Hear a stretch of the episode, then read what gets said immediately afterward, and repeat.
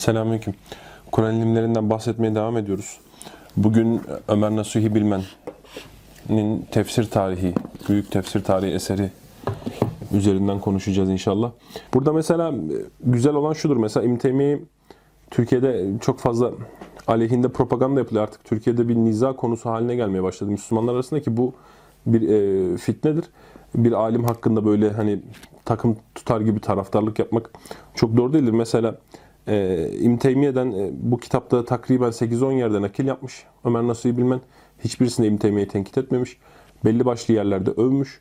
E, fakat hani bugün Türkiye'de böyle bir acayip ahlak oturmaya başladı. Belli bir kısmı propagandası sonucu. Yani sen şu alimcisin, o alimci sen, sen de sapıksın. E, sen şucusun, şucuysan sen de sapıksın. Şu alimi okudun, sapık oldun e, filan mantığı özellikle İbn Teymiye konusunda söyleyeyim. Belli başlı kimseler konusunda buna girmek doğru olmayacak ama doğru değildir. Yani Ömer Nasuhi Bilmen 8 veya 10 yerde İbn Teymiye'den nakil yapmıştır. Şimdi bu arkadaşlar e, Ömer Nasuhi Bilmen'in de üstünü çizecekler mi İbn Teymiyeci falan diye. Yani bir alimden istifade etmek illa onun tebaa tabi olduğunu anlamına gelmez. Üstünü çizecekler mi Ömer Nasuhi Bilmen'in? Ki buna yanaşmayacaklarını biliyorum. İbn Teymiye'nin tefsir usulü eserinden bayağı faydalanmış eserde. Mesela gene sayfa 145'te ben sayfa sayfa söyleyerek şey yapayım siz buna dikkat edin. Ee, en azından bu konularda birazdan mutedil olmaya, alimler hakkında konuşurken mutedil konuşmaya dikkat ederiz en azından. Mesela sayfa 145'te direkt Şeyhülislam İbn Teymiye diye başlıyor. Yani affedersiniz öyle adamlara denk geliyoruz ki İbn Teymiye'nin talebesinin talebesinin talebesinin talebesi olamayacak düzeydeki insanlar ona küfür eder hale geliyor. Ve bu e, alim geçinen bir kısım zevatın propagandası sonucu oluyor. E, buna propaganda ederek cihad ettiklerini falan düşünüyorlar. Bir ilginç bir kafa.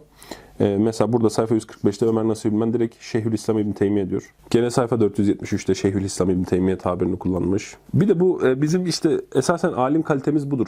Yani ben mesela her görüşte İbn Teymiye ile hemfikir olmadığını biliyorum Ömer Nasuhi Bilmen'in. Yani İbn Teymiyeci bir yazar falan değildir Ömer Nasuhi Bilmen. Hem de hiç alakası yoktur yani selefilikle falan. Ama bu bir edeptir Müslüman alimler arasında. Yani Müslüman bir alimi eleştirirken başka fırkadan diye onu yerin dibine sokmak Müslümanın ahlakı değildir.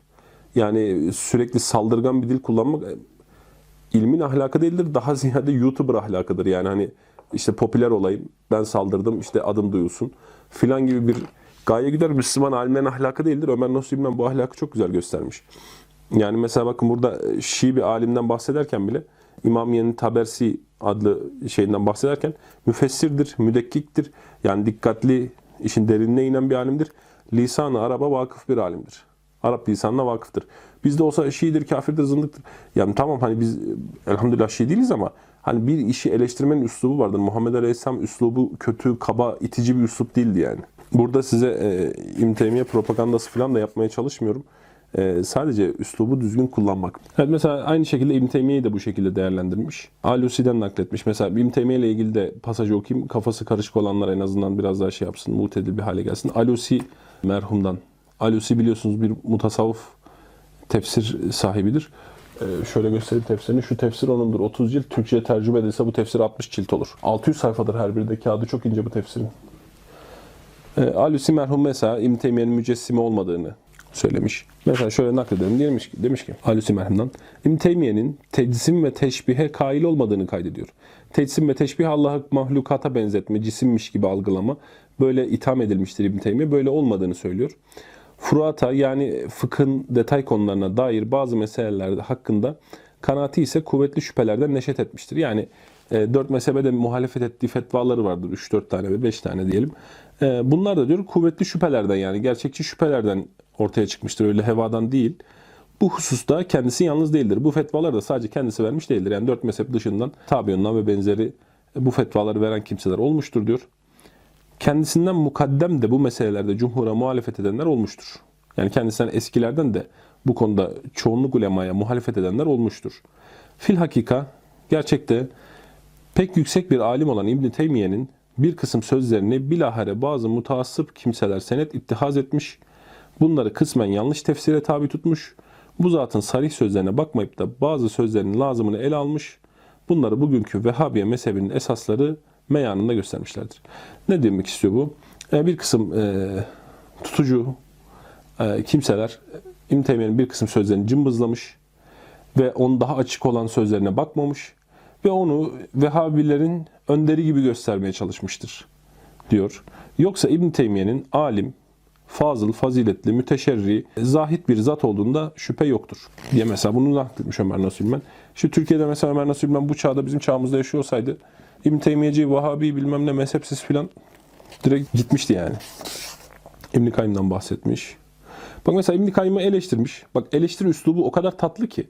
Kavga kavga üslubu değil yani. Eleştiri üslubu. Çok tatlı bir eleştiri üslubu var. Demiş ki e, mütefekkir bir alim olan İbn Kayyım İbn Teymiye'nin öğrencisidir. Ma teessüf üzülerek söyleyeceğiz ki teşbih ve teçsimi andırır bazı bir takım yazılar yazmıştır. Yani Allah'ı mahlukata benzetmeyi andırır. E, teçsim ve teşbihi andıracak, böyle hissettirecek bir kısım yazılar yazmıştır. Mesela bu çok hoş bir eleştiri, eleştiri üslubu. Anladınız mı? Nas arasında sevimli bir sima olarak tanınmış bu abid, zahit zatın ahlaka, yani ibadet eden ve çok dünyaya önem vermeyen zatın ahlaka, tasavvufa dair bir hayli güzel eserleri de vardır. Mesela ne kadar güzel. Doğru olan kısmı şurasıdır. Şu kısımda maalesef yani böyle bir e, vehim uyandıracak şeyler var. Keşke olmasaydı. Ne kadar hoş bir üslup. Eleştiri üslubu. Bu üslubu öğrenmemiz gerekecek. Müslümanlar olarak birbirimizi eleştirme üslubunu tekrardan öğrenmemiz gerekecek. Allah Ömer'e Allah İbn Ömer'e rahmet etsin. Mesela diyor Hazreti Ayşe? İbn Ömer'den fetva naklediyor. Fetva hatalı. Allah İbn Ömer'e rahmet etsin. O yanlış anlamış. Ne kadar güzel bir üslup değil mi? İbn Ömer işte bu konuda şey yapıyor, hevasından konuşuyor, hevesinden konuşuyor. Üslubu Müslümanların üslubu değildir. En azından burada ilmin üslubu ile ilgili söylediklerimiz önemlidir. Ee, ilim ehlinin birbiri arasındaki eleştirileri bitmeyecek bir şeydir. Yani olacaktır, mecburen olacaktır. Çünkü bir şeyi anlamaya çalışıyoruz, hepimiz gayret gösteriyoruz, farklı anlıyoruz, farklı eğilimlerimiz var, farklı zekalardayız, farklı donanımlardayız. Farklı anlayacağız. Bu doğal. E, fakat birbirimizi e, adam gibi eleştirmeyi öğrenmemiz lazım artık. Ve ahiru davana enelhamdülillahi rabbil alemin.